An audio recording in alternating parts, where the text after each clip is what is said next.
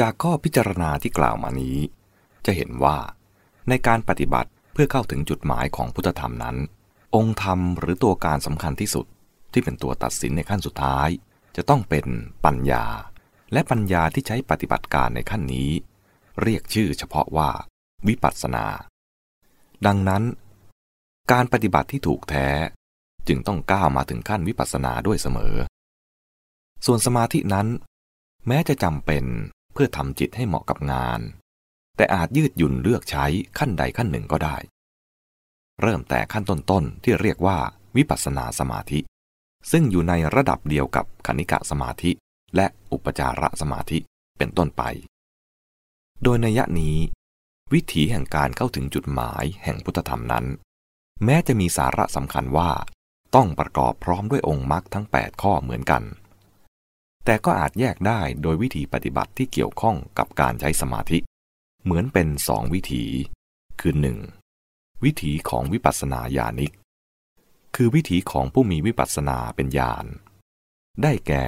วิธีการอย่างที่กล่าวไว้บ้างแล้วในเรื่องสัมมาสติ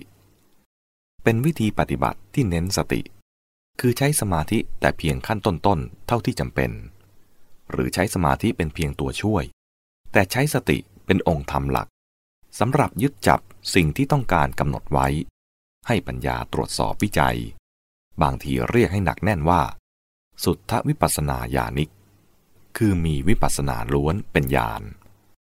ความจริงสมถะก็มีด้วย แต่แค่จำเป็นโดยไม่เน้น วิธีแห่งการเข้าถึงจุดหมายแห่งพุทธธรรม วิธีที่สอง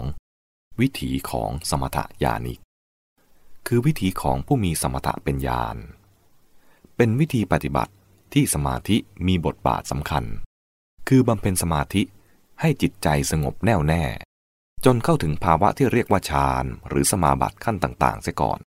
ทำให้จิตดื่มดำแน่นแฟ้นอยู่กับสิ่งที่กำหนดนั้นๆ จนมีความพร้อมอยู่โดยตัวของมันเองที่จะใช้ปฏิบัติการต่างๆ อย่างที่เรียกว่า จิตนุ่มนวลควรแก่งาน โน้มไปใช้ในกิจที่ประสงค์อย่างได้ผลดีที่สุด ในสภาพจิตเช่นนี้ กิเลสอาสวะต่างๆ ซึ่งตามปกติฟุ้งขึ้นรบกวน และบีบคั้นบังคับจิตใจให้พร่านอยู่ ก็ถูกควบคุมให้สงบนิ่งอยู่ในเขตจำกัด เหมือนผงทุลีที่ตกตะกอนในเวลาน้ำนิ่ง และมองเห็นได้ชัด เพราะน้ำใส เหมาะสมอย่างยิ่งแก่การที่จะก้าวต่อไป สู่ขั้นใช้ปัญญา จัดการกำจัดตะกอนเหล่านั้นให้หมดสิ้นไปโดยสิ้นเชิง ในชั้นนี้ ที่จเจริญก้าวหน้ามาทั้งหมด นับว่าเป็นวิธีปฏิบัติที่เรียกว่า สมถะ ถ้าม่หยุดเพียงนี้ ก็จะก้าวต่อไปสู่ขั้นการใช้ปัญญากำจัดกิเลสอาสวะให้หมดสิ้นเชิง คือขั้นวิปัสสนา คล้ายกับในวิธีที่หนึ่ง แต่กล่าวตามหลักการว่าทำได้ง่ายขึ้น เพราะจิตพร้อมอยู่แล้ว วิธีปฏิบัติอย่างนี้ก็คือ การปฏิบัติที่เรียกว่า ครบเต็ม ทั้งสมถะและวิปัสสนา เมื่อแยกโดยบุคคลผู้ประสบผลสำเร็จในการปฏิบัติตามวิธีทั้งสองนี้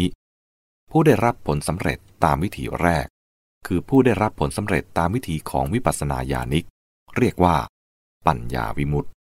คือผู้หลุดพ้นด้วยปัญญา ถ้าว่าอย่างเคร่งครัดเป็นสุขวิปัสสกะ ซึ่งได้สมาธิถึงฌาน ต่อเมื่อถึงขณะแห่งมรรคจัดเป็นสุดท้ายของปัญญาวิมุตติ ส่วนผู้ได้รับผลสำเร็จตามวิถีที่สองคือผู้ได้รับผลสำเร็จตามวิถีของสมถญาณิก เรียกว่า อุปโตภาคาวิมุตติ คือผู้หลุดพ้นทั้งสองส่วน ทั้งด้วยสมาบัติและด้วยอริยมรรคเกี่ยวกับเรื่องนี้ ควรดูเรื่องเจโตวิมุตติและปัญญาวิมุตติ ในบทที่ 8 เพิ่มเติมด้วย ข้อที่ควรทราบเพิ่มเติมและเน้นไว้ เกี่ยวกับวิธีที่สองคือวิธีที่ใช้สมถะเต็มรูปแล้วจึงเจริญวิปัสสนา ซึ่งได้ผลสำเร็จเป็นอุปโตภาควิมุตินั้น มีว่า 1. ผู้ปฏิบัติตามวิธีนี้ ย่อมประสบผลได้พิเศษในระหว่าง คือความสามารถชนิดต่างๆ ที่เกิดจากฌานสมาบัติด้วย โดยเฉพาะที่เรียกว่า อภิญญา ซึ่งมีหกอย่าง คือ 1. อิทธิวิธิ แสดงฤทธิ์ต่างๆได้ 2. ทิพโสตหูทิพ 3. เจโตปริยญาณ